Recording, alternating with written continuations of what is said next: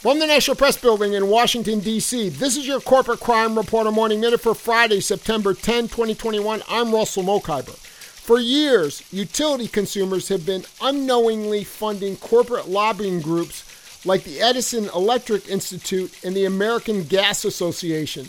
Now, the Maryland office of the People's Counsel wants it to stop. Under current accounting rules, customers may unknowingly and unjustifiably pay for utility trade association political efforts, said Maryland People's Counsel David Lapp. In the past, trade associations have funded efforts to deny climate change and thwart policies to reduce greenhouse gas emissions, and customers have paid for those efforts. That has to stop, Lapp said. For the Corporate Crime Reporter, I'm Russell Mokhiber.